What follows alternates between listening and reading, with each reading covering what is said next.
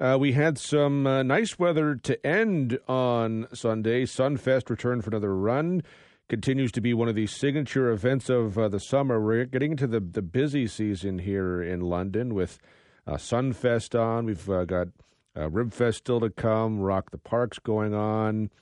We've got you know, something happening almost every weekend over at Victoria Park. And those events are, you know, pretty big for tourism in the city which is especially important as we have all the construction, uh, necessary as it may be, uh, that does uh, impact your ability to get around. So the more events we have, uh, the better, just to, uh, to keep the core humming along. Uh, but yeah, I mean, Rock the Park this weekend or this week should be should be a good one. London Mayor Josh Morgan joins us now for his weekly interview. Mayor Morgan, I appreciate the time. Hey, Devon. I saw you were at uh, Sunfest on Instagram over the weekend. I mean, how many events do you go to? Uh, would you say in a week? It's you're busy. Uh, I, I'm not sure I could count. Um, uh, but I, I, you know what? I get to go to them with uh, with my family. My daughter came with me to uh, Sunfest, and that's always uh, always a great time to go out and do stuff together as a family. So I think there's it's a busy job, but there's lots of ways to there's lots of ways to bring bring the family members along with. How important are those events to you know the, to tourism in London, especially at times when we have you know you know construction going on that could uh, impact things?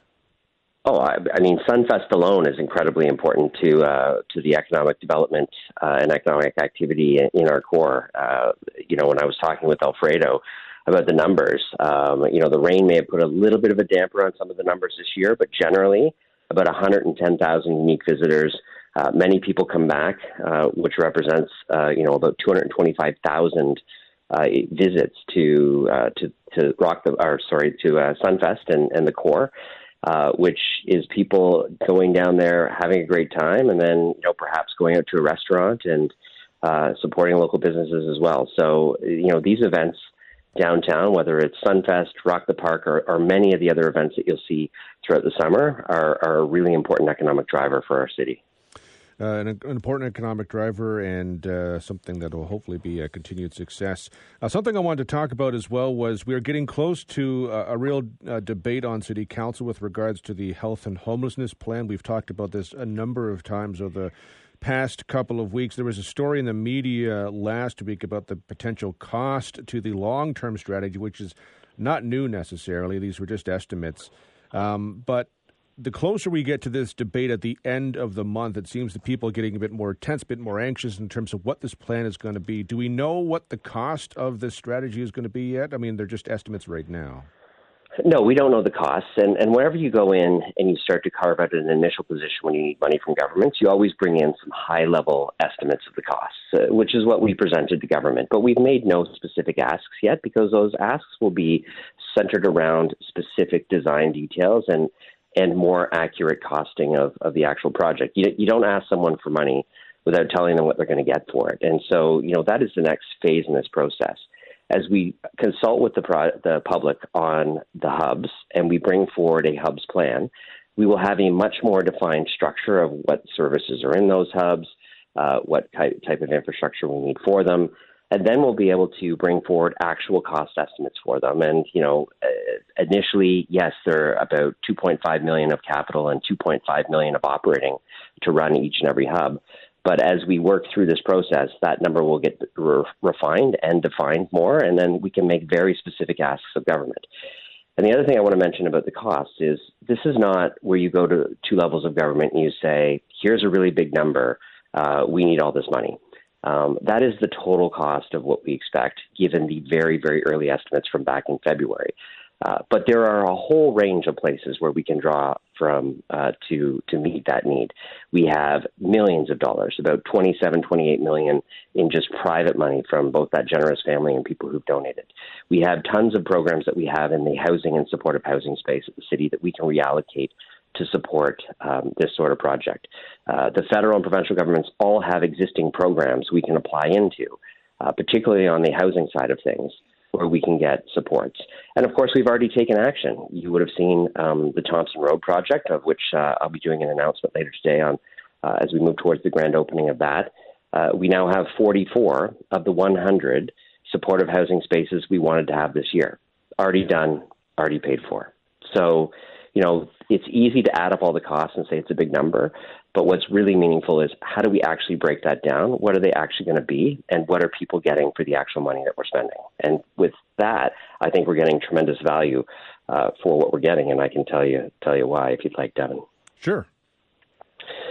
Well, look at the status quo. Um, there's tremendous costs that we're already paying. When when you look at uh, what is happening in the city, um, you know, EMS over a five month period last year measured about 20, 1,250 calls from people with no fixed addresses. That's 10 to 11 calls a day.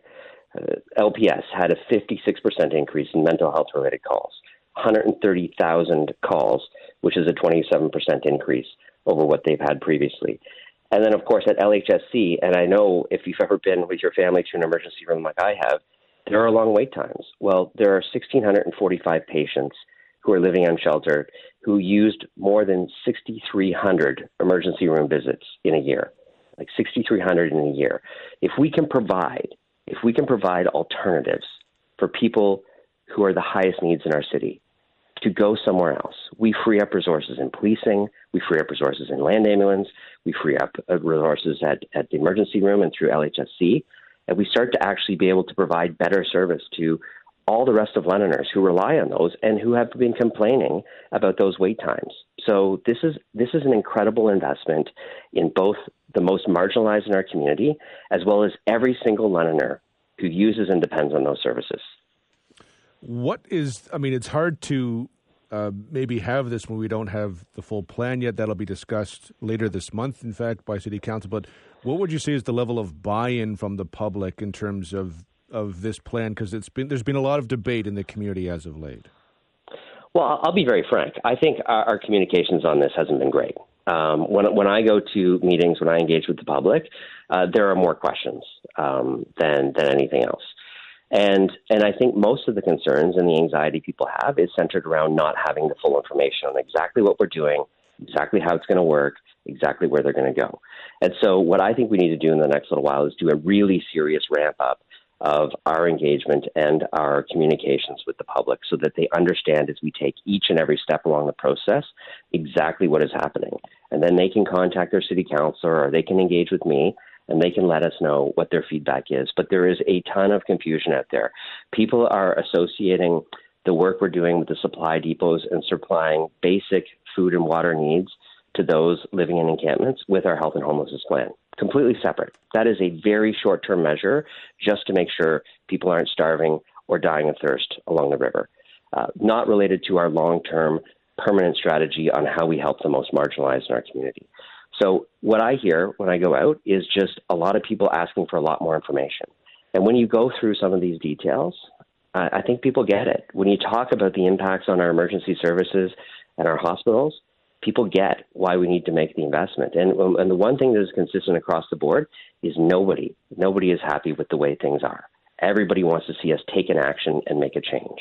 And so, if not this plan, then what? And if someone's got a great idea that they want us to consider, we're always open to hear that, right? So this is where we are today. And I think more engagement with the public, more communications is really critical. We will follow with interest. Uh, Mayor Morgan, appreciate the time. Thank you very much.